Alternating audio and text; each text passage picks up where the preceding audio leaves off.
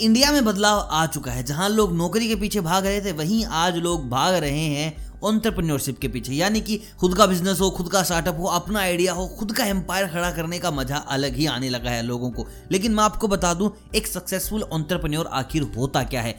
क्या क्या उसमें क्वालिटीज होती हैं जो उसको आगे लेकर जाती हैं, जो उसको बनाती हैं एक बेहद बड़ा और एक सक्सेसफुल ऑन्टरप्रन्योर तो चलिए बात करते हैं सबसे पहली क्वालिटी की, जो कि है आपका एबिलिटी टू टेक रिस्क भाई रिस्क लेना सीख जाओगे तो समझो 50 परसेंट ऑन्टरप्रन्योरशिप आपने कर ली। भाई, सारा का सारा गेम रिस्क का है। बहुत सारे ऐसे लोग होते हैं जो भाई अपनी जॉब छोड़ के एक आइडिया में बिलीव करते हैं और उसके बाद सब कुछ उसी पर दाव लगा देते हैं। भाई सक्सेसफुल ऑन्टरप्रन्योर ऐसे ही होते हैं जो ऑप्शन लेकर हाथ में नहीं चलते। भाई, ये कार्य करना है तो करना ही है। चाहे जेब छूटे सेविंग खर्च हो जाए, लेकिन अपने आइडिया के पीछे पागल होते हैं। तो जो जितना बड़ा रिस्क लेगा, उतना ही बड़ा एम्पायर खड़ा कर पाएगा। दूसरा है दोस्तों, आपका डिसिप्लिन देखिए लाइफ का कोई भी कार्य कर रहे हो, अगर डिसिप्लिन नहीं है तो भाई वो तो होगा ही नहीं। लेकिन ऑन्टरप्रीनियोरशिप में ज़्यादा ज़रूरत पड़ेगी आपको। देखिए, आप जॉब करके आ रहे थे, आपके ऊपर एक बॉस था भाई, आपको समझाया गया, ये करना है, वो नहीं करना है। स्कूल, कॉलेज से आ रहे हो तो भी आपके ऊपर एक मेंटोर था, लेकिन यहाँ पर आप सब कुछ देख रहे हैं। तो कभी कभी ऐसा मन आएगा, छोड़ यार, आज नहीं चलते।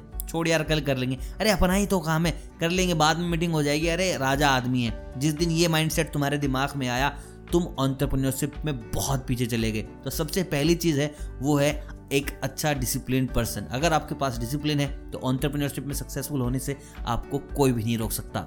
अगली चीज़ है आपका ओपन माइंडेड होना। भाई, अगर आपके पास ये चीज़ नहीं है तो बहुत सारी ऐसी इन्वेंशन है जो तुम कर ही नहीं पाओगे, क्योंकि तुम वैसा साला सोच ही नहीं पाओगे।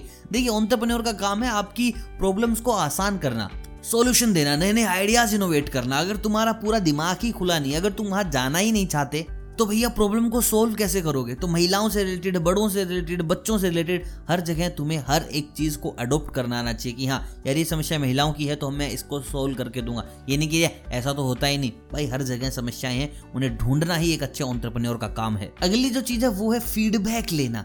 बहुत सारे मैंने ऐसे ऑन्टरप्रन्योर्स देखे जिन्होंने प्रोडक्ट बना दिया, उनके दिमाग से फाइनल है मार्केट में धुआँ उठा देगा।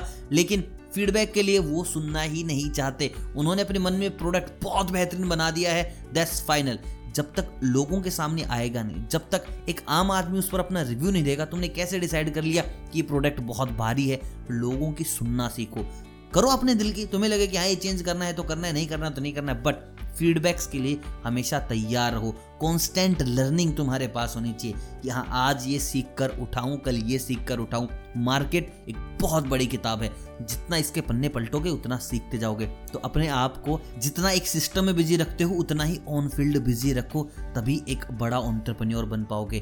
तभी लोग तुम्हारे बारे में बात करेंगे कि भाई उसका प्रोडक्ट देखा, भाई उसका एक आइडिया देखा। ये सारे लोग ऐसे जितने भी बड़े लोग हुए हैं, एक आइडिया में विश्वास किया है और उसको आगे लेके चले चेंजेस करते रहे, सीखते रहे और आज हम सब उनका नाम जानते हैं, उनको देखते हैं, उनको फॉलो करते हैं। तो गाइज़ ये अगर चीज़ें आप में हैं तो आप बन पाएँगे एक सक्सेसफुल ऑन्टरप्रन्योर आई होप काम की चीज़ें बताई होंगी कमेंट करके बताएँ कि आपके अकॉर्डिंग क्या क्या और होना चाहिए जो मैंने मिस किया।